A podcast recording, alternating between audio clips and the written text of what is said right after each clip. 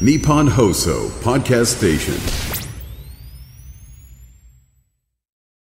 今週は東京都医師会理事で幡ヶ谷にあります和江キッズクリニック院長の小児科医川上和江さんをお迎えしまして発熱や嘔吐下痢咳などに対する初期対応セルフケアについて詳しく教えていただいております。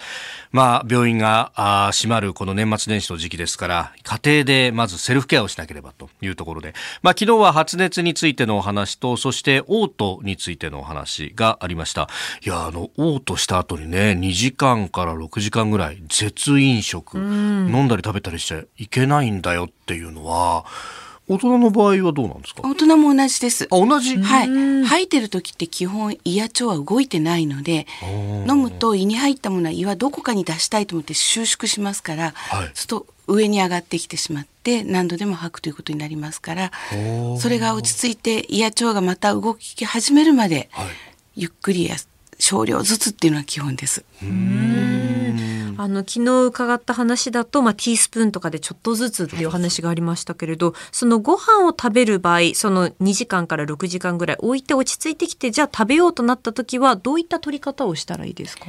そうです。まず、あの、水分再開して、あ、なんとかいけそうだなと思ったら、今度は、おかゆとか、はいおうどんのようなあ炭水化物系がいいですね。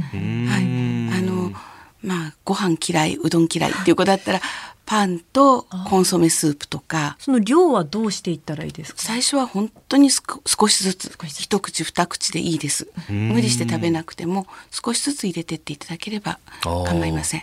どうなんですか？子供がお腹空いたって言い出したら与えてもいいんですか？そうですね。お腹が空いたっていうだけだと胃が空っぽなだけで言いますから、ああそうなんですね、はい。できれやば便が出てから、うんちが出てからだったら食べられます。おおなるほど。うんちが出る前だったら本当に注意しながら少量ずつ食べさせていくっていうのが基本になるんですね。あそうなんですね。で、その時に注意しなきゃいけないのがはい。果物なんです。お。あの、はい果物でも食べてくれればって親心としては何か食べてくれればって思ってしまうんですけど、あの果物は甘いので、はい。お腹の中でその甘さ等が発酵してガスを出します。んうん。そうするとまた胃が張って吐きたくなったり、おならと一緒にうんちが緩いうんちが出てしまうというお母さん方にとっては結構後の仕事が大変な状況を作ります。いやなんか風邪とかねこういうこう時こそ果物を与えてとか。食べやすそうな気がしたりして。そうそうそうそう。だからなんかみかんの缶詰とか桃の缶詰とか、この時とばかりに買ってきてさ与えたりなんかしてたんだけどあんまりよろしくないんですね。お腹の風邪の時はやめた方がいいですね。あ。はあの熱だけ例えばインフルエンザとか、はい。あの熱だけのお風邪の時には、果物はいいですね、とっても、はい、喉越しがいいことで取れるっていうこともありますのでーあの熱の時は食べても平気ですから食べられるものを探してええ。あのそうですねプリンでもアイスでも構いません。ただお腹の風邪の時はちょっと変わりますのでそこは注意していただきたいと思います。ヨーグルトはちなみにどうですか？